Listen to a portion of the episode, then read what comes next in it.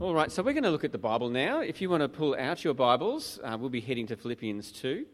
I'm going to see if I can get control of the projector and slide pictures in and out, or whether that's going to go terribly wrong. How about I pray? Heavenly Father, thank you for this last year. Thank you for the chance to celebrate uh, all that you have done in us and through us. Lord God, we are so grateful for the friendships we have, for the time we get to spend together, for the support and encouragement we receive from each other. But more than anything else, we are thankful for Jesus.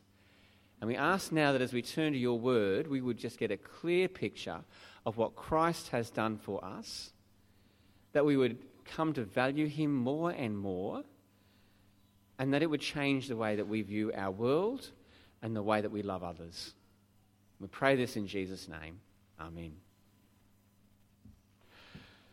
Okay, so um, I have this thing. I, I've met several people in my time who really love the benefits of Christianity, of Christians in their life, um, but they don't really like their thinking. So the way I think about it, it's, it's a bit like toffee apples. Um, when I was young, I always thought toffee apples were the bomb. I was always wanting mum and dad to buy me a toffee apple. I'd take a couple of bites, and then I realised I didn't actually want to eat all my way through the apple itself. I just liked the, the toffee on the outside.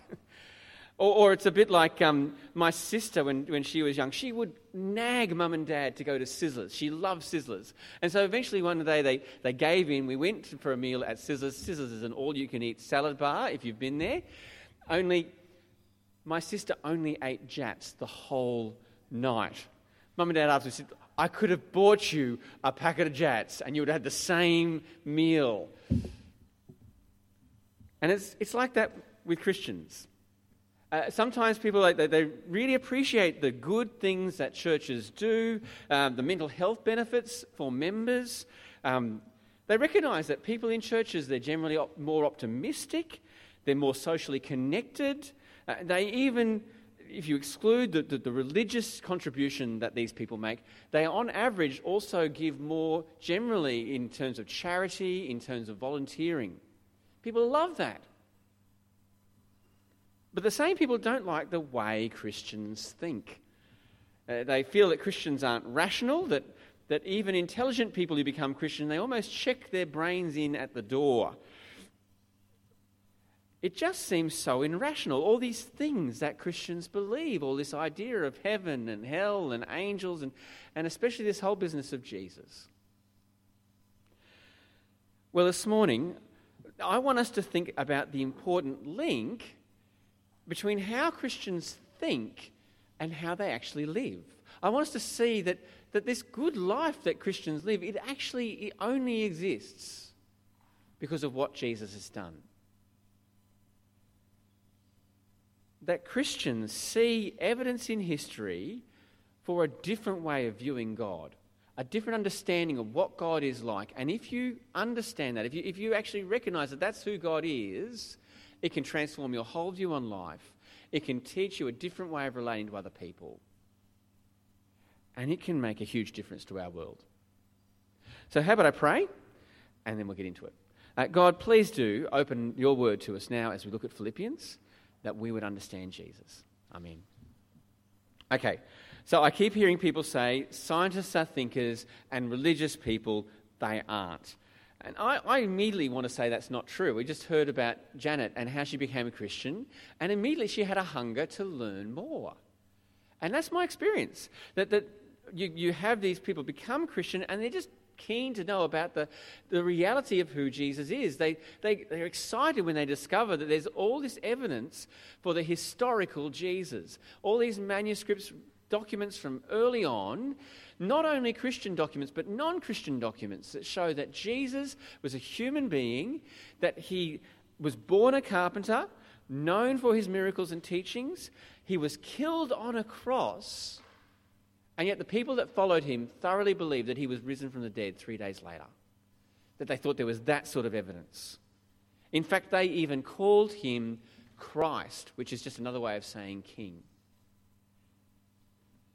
And as Christians learn about Jesus, it actually changes the way that they think. You watch it in new Christians, and you see it here in the book we're studying in Philippians. So, th- this book, as we've been seeing, Philippians is one of 66 books that make up the Bible. Um, the book, as we call it, is actually a letter. And um, it's from Paul, who was a key leader in the early church, to a bunch of Christians in Philippi. And Philippi is this city, it's, it's not far from modern Istanbul, if you want to locate it on a map. Our church has been studying that, this letter, and we've been seeing how the church is under pressure. So, um, Paul, their founder, he's now in, under arrest with the, the Roman government, the emperor's imperial guard. But worse, the Philippians themselves, they're being opposed. They're under pressure for being Christian. And so at the end of chapter 1, uh, you hear Paul very urgently urge them to stand together, to stick with each other and stand firm for Jesus. And you realize why that's necessary. Because if you've ever been in an organization that's under pressure, you know what that's like. I was a consultant, and for a while I was working with a drug manufacturer. They'd failed an audit. So they were in real danger of being shut down. Um, all the people were in danger of losing their jobs. And you can imagine what that was like to work in that place. Everyone's out to protect themselves, everyone's out to, to blame somebody else for the problems when actually we, we actually needed to solve the real problem that we need to pass this audit. People under pressure, they do strange things. So, what is going to prevent the Philippians from tearing apart, from starting to, to turn on each other as opposition mounts in their society? Well, Paul says it's in how they think. They need to understand God's love for them, and that will change how they treat each other have a look. Uh, Philippians chapter 2 in the Bible that you received on the way in, it's page 817. Uh, we did read it earlier, but I'm going to just work through it now and show you what Paul says to these people. Because, first of all, he says you need to understand God's love and it's got to change the way you think. Verse 1, chapter 2, verse 1. Therefore, if you have any encouragement from being united with Christ, if any comfort from his love, if any common sharing in the Spirit, if any tenderness and compassion, then make my joy complete by being like minded, having the same love, being one in spirit and of one mind. Now, you might start to panic there and think it's like a attack of the clones, that everyone's sort of going to think the same. Uh, but notice what the thinking in the same is about. It's not conforming, it's about loving thinking about others selflessly, seeing the world as our world, not just my world. Verse 3 Do nothing out of selfish ambition or vain conceit. Rather, in humility, value others above yourselves, not looking to your own interests, but each of you to the interests of the others. It's this wonderful thing that happens as you, you join a church family. If you put your hope in Jesus, you start to realize how wonderful it is that there's these other people in your church who also find their hope in Jesus. It's really exciting every time you meet someone else who shares this hope. It's a little bit like my family was a, a little bit, my extended family when I was growing up, a little bit dysfunctional, had a bit of trouble getting on at times, but we were all committed to grandma and we would get together and we'd have a great Christmas gathering because we knew we all loved Grandma and we wanted her to have a great Christmas. It's a little bit like that, but there's something more profound going on in Christianity. It's not just that it's a nice bunch of people and we sort of hold some common views, it's that Jesus has done something that just transforms our understanding of the world. Jesus has shown us something about God we would never have expected. Let's keep going and I'll show you. See, Paul, when he said to be like minded, he actually is saying to be Christ minded, to think the way that Jesus thought. Look at verse 5. In your relationships with one another, have the same mindset as Christ Jesus. So, how did Jesus think? Well, he was humble. Uh, Jesus was God, he was equal with God, and yet he chose to become like us. Verse 6. Jesus, who being in very nature God, did not consider equality with God something to be used to his own advantage. Rather, he made himself nothing by taking the very nature of a servant, being made in human likeness. God became human. And he wasn't born in a palace. Uh, uh, he wasn't born to Kanye West and Kim Kardashian. He, he was born with no status, a son of a carpenter, and then he went lower. He used that humanity to die for us. Look at verse 8. And being found in appearance as a man, he humbled himself by becoming obedient to death, even death on a cross. It's just such a strange thing for God to do. Uh, we don't necessarily grab this in, uh, off the bat. We're too used to it. But, but the idea is look, I love it when a principal is out there at pickup time and, and with the students and meeting the parents, it says something about the attitude of that principal. It says that they, they care about the people that they're serving, that they're not seeing themselves as far off and distant. They know the kids by name. But I, I, I know something very different is going on when I see the principal walk past carrying a mop and a bucket. My guess is that something really bad has happened, and, and there's no one else that's able to deal with this moment except for the principal. Th- this is an emergency situation. Okay, well, God's Son didn't just come and hang out with us and get to know us and appreciate us people. He had to die on a cross that says to me there was something seriously wrong. There was something majorly wrong with our relationship with God, and the only way it could be fixed was with Jesus dying on the cross, taking our punishment. Jesus himself actually explained what his death meant to his followers. He said it was a ransom. He said he gave his life as a ransom for many. A ransom is that payment that rescues someone who's been kidnapped, um, been, been held by a different power. Jesus paid the price. We were captives to sin because we live for ourselves. We buy Satan's lie that says that you don't need to care about God, you just serve yourself. And the only rescue possible was God's Son dying on the cross for us. Jesus humbled himself. The, the infinite being Jesus, who was with the Father begin, from the beginning of time to the end of time, eternally with God. He became a human being so that he could offer his life as a sacrifice for our forgiveness. That's amazing. But the other thing that Paul wants us to see is that when Jesus does that, God honours him. And that actually reveals something about the nature of God and the nature of reality. See, God honors humility. God honors humility. He celebrates the one who sunk the lowest. Look at verse 9.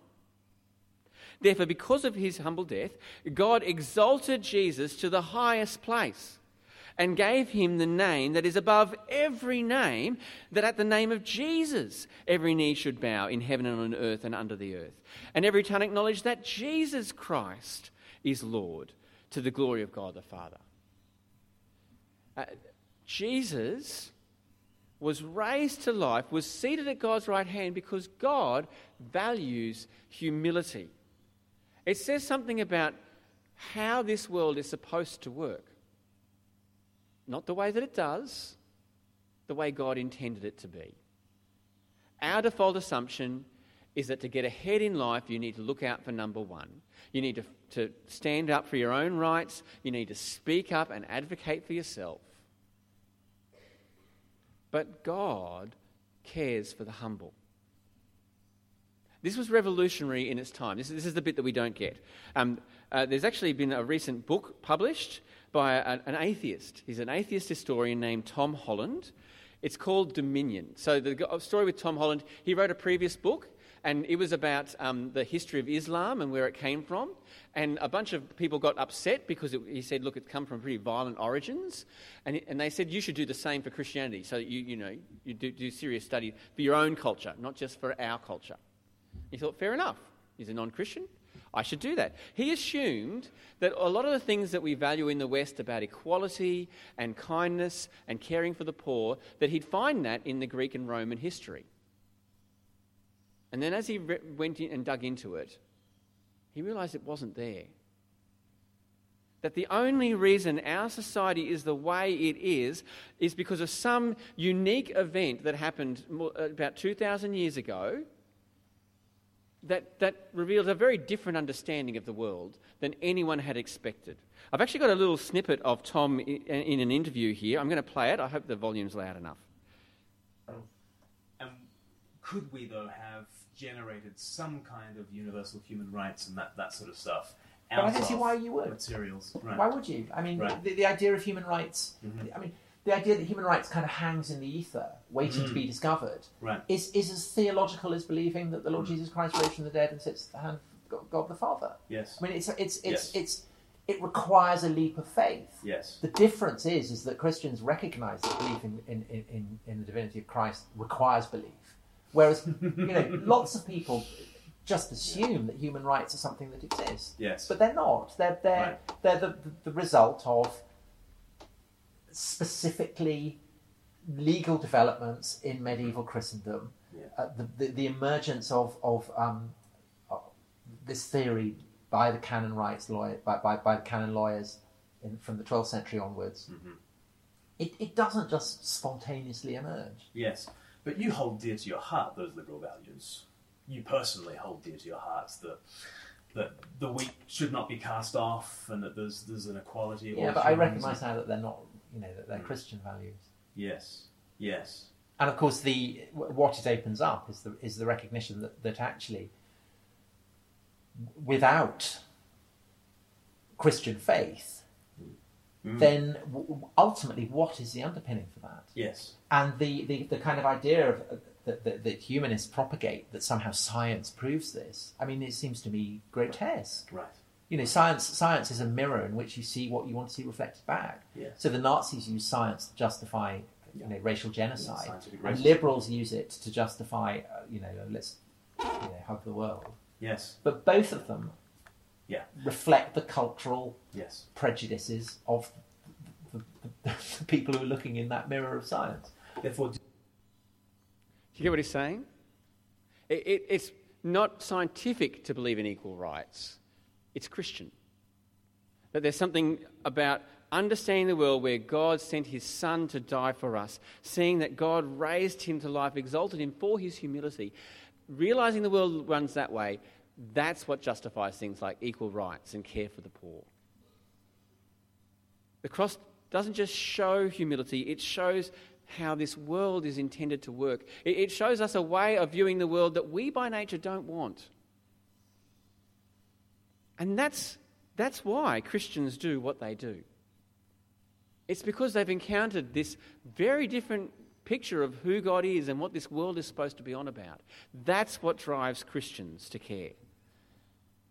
And they do care. Like um, 2014, four of the top five charity organisations in terms of giving were Christian.